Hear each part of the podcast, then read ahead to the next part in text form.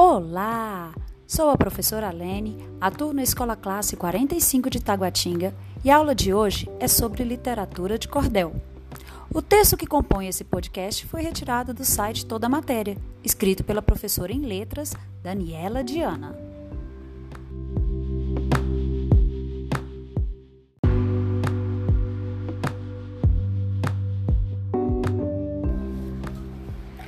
A literatura de cordel é uma manifestação literária tradicional da cultura popular brasileira, mais precisamente do interior nordestino.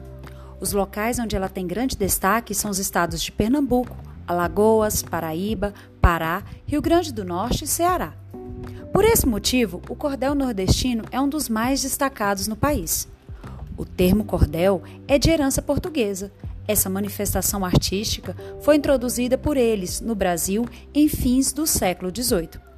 Em sua origem, muitos poetas vendiam seus trabalhos nas feiras das cidades. Todavia, com o passar do tempo e o advento da rádio e da televisão, sua popularidade foi decaindo.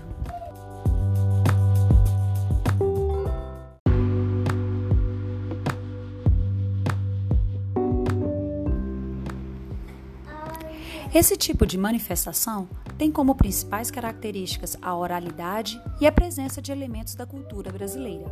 Sua principal função social é de informar, ao mesmo tempo que diverte os leitores. Oposta à literatura tradicional, impressa nos livros, a literatura de cordel é uma tradição literária regional.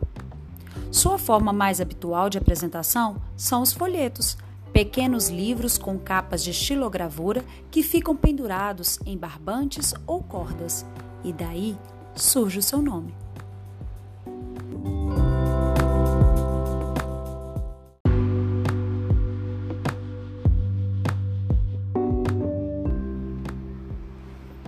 Resumindo, literatura de cordel é um gênero literário popular escrito frequentemente na forma rimada originado em relatos orais e depois impressos em folhetos.